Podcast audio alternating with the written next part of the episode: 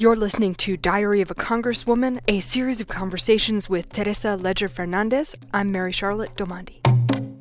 Today, it was announced that you are now chair of the House Natural Resources Subcommittee for Indigenous Peoples of the United States. First of all, congratulations. Thank you. It's pretty neat. I mean, it's really wonderful to be able to get a subcommittee chair as a freshman. Deb Haaland also did in her freshman term, but it's not, I'm the only freshman of, in my class who has a subcommittee chair. So, what does it mean, both what is this subcommittee, civics lesson, ladies and gentlemen? Um, so, let's talk about that first, then we'll talk about some of the issues. So, the way the Congress works is it divides its work up into various committees. And then within those committees, it divides it up further because there is so much work to do.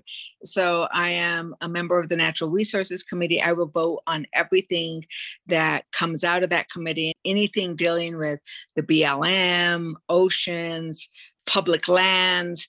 And natural resources also has jurisdiction over issues dealing with Native Americans. Because if you think about it, natural resources has jurisdiction over things dealing at the Department of Interior. And that is where the BIA is located. BIA, Bureau of Indian Affairs. Bureau of Indian Affairs. And so this committee is subcommittee on indigenous peoples. It also covers Native Americans, it covers Alaskan natives. So what the subcommittees often do is they will divvy up the work of a committee and you will work on things in the subcommittee so that there's more expertise on the subcommittee level on issues. And that's where you will talk about bills and you might mark up bills. And then you'll take them to the greater committee level. And then the committee makes the final decisions and then it goes to the floor. In general, in Congress, usually things go only to one committee and then to the floor. It's not like in the state of New Mexico you can tell whether bill's going to die or not if it gets too many committee assignments. In Congress, there's pretty clear jurisdiction. There is sometimes overlap. For example, the Affordable Care Act, there was a lot of overlap, and different committees had different pieces of it. And then they put it back together into one bill rather than making the one bill hop around from one committee to the next, which is what we do in New Mexico. And so, all of that, what it really boils down to, where Indigenous people are concerned, is a centuries long history of broken treaties and maltreatment. And here you are, having spent your pretty much entire career as an advocate for Native people in New Mexico. So, what does this mean? Like, what are some of the things actually at stake? So, what we're going to be doing in our subcommittee is taking up the issues to remedy those broken treaties. So we will be taking up issues that say we have failed in our trust responsibility. We have a responsibility of trust. That's that's the language that's used. And what a beautiful language of trust.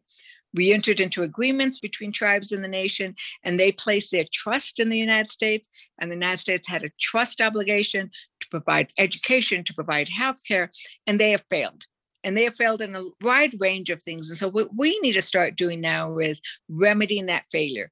We need to start providing full funding for the Indian health services. We need to start honoring sacred sites and not destroying them and drilling for oil under them. So, there's a wide range of work that we will be doing that begins with an understanding that there needs to be respect between the tribes and the federal government and that they need to work on what we call a government to government relationship. So, one of the bills we'll take up is called the Respect Act. Which actually says this is the foundation of how we're going to treat each other. So, really, sometimes it goes to that foundational matter. It goes to the fact of there's been wonderful work that Secretary nominee Deb Haaland has done with missing and murdered Indigenous women. I'll take up those bills. As I mentioned in Hawaii, they've been really mistreated, the Native Hawaiians, and we want to address those issues. So there's lots of different work that we will take up. In a sense, the long explanation is a subcommittee provides more expertise on a more limited area that then goes to the larger committee. And so my subcommittee will spend its time looking with particular expertise at issues around Native Americans, Indigenous people throughout the United States. We might also, because of that relationship, sometimes look at how do we have interactions with Indigenous people in other countries as well? One of the most front and center issues, of course, is mining or extraction of various kinds. As you mentioned, it's not just about the problems of drilling under sacred sites, it's all kinds of extraction, issues of pipelines, and who gets to decide what land is exploited? The Committee on Natural Resources will be looking very hard at issues of mining and the extractive industries. They are ready to take a good hard look at the BLM, the Bureau of Land Management.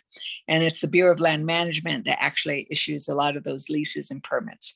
So you're going to see in the next two years a lot of questions being answered about what is the best use of our public resources and are those public resources being used in a manner that preserves a future for ourselves? And sometimes the thinking has been way too short term uh, for short term gain and not thinking about our public lands needing to be preserved and providing for our people the american people into the future Specifically, are you talking about like fracking, other kinds of extraction? All of those will be addressed in the Natural Resources Committee, yes. Do you have a position at this point? We're going to address all of those issues and we're going to be saying, is this the wisest use of our common good? Is this exacerbating our climate crisis or is this solving it? You know, when you start asking the question this way, maybe there is some drilling that should go on and maybe there's a lot of other drilling that shouldn't. Maybe we need to make sure that the range of things we're going to need to do from um, making sure there is adequate bonding um, so that these companies don't then just up and leave and leave us with an environmental mess, that we know what is going into fracking, that we are not using good water wasting a very valuable resource. So all of those will be questions that will be asked, and you will be seeing legislation coming out of the Natural Resources Committee dealing with those very difficult questions. Thanks for listening today. Please go to congressdiary.com for more info and other podcasts and to connect with us on social media.